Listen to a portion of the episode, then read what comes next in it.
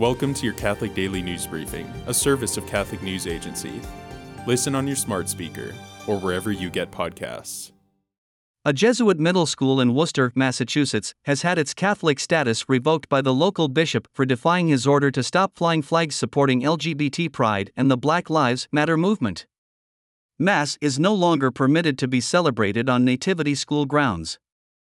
The flying of these flags in front of a Catholic school sends a mixed, confusing, and scandalous message to the public about the Church's stance on these important moral and social issues, Bishop Robert McManus of Worcester said in a June 16 decree.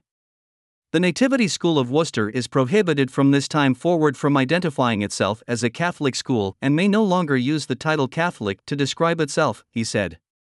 In a June 15 letter to the school community, Thomas McKenney, Nativity School's president, depicted McManus' action as a change in Nativity's relationship with the Diocese of Worcester and our continued commitment to providing an excellent education rooted in the Jesuit tradition.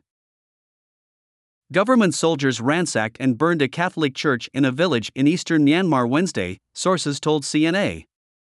St. Matthew Catholic Church in Donyaku in Hpruso Township in Karenni State was gutted by the flames, according to video footage posted by the Karenni National Defense Force, a local rebel group fighting the military junta that took over the country's government on February 1, 2021. The KNDF video purports to show government soldiers approaching the white church building as smoke and flames pour out of the windows. Gunfire can be heard in the background. The footage shows isolated fires burning in different locations inside the building. The soldiers allegedly were under orders to burn down the church after occupying the building and looting valuables, including food collected for the local poor.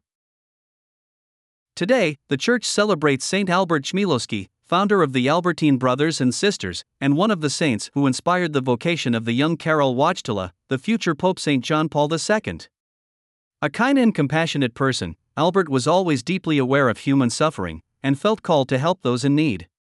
In 1887, Albert founded the Brothers of the Third Order of St. Francis, servants of the poor, known as the Albertines or the Grey Brothers.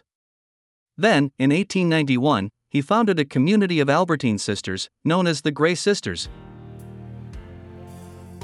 Thanks for joining us. For more, visit CatholicNewsAgency.com.